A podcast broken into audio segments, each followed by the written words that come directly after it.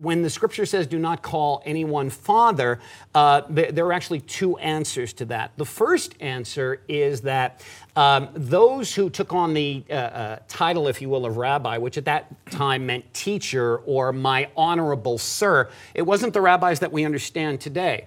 There were many who, because of that position, felt uh, uh, that they needed to uh, insist that others address them by that title.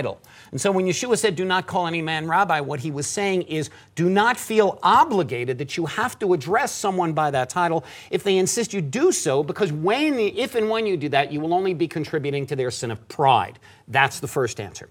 The second answer is that there were actually those in the Sanhedrin, and this is who this verse is, is being addressed to, who were taking on a title of rabbi simply to have it as a title when they weren't actually teaching any disciples. And so when Yeshua said, Do not call any man rabbi, he was talking about the Sanhedrin, those in the Sanhedrin specifically. He said, Don't call them rabbi. Why? Because it's not their title, they're not in the position of teachers. I think one of the points that, that Yeshua was trying to make as well is that, you know, he is the rabbi, the ultimate rabbi. There's only one. Amen. There's only one Messiah, and there's only one Father.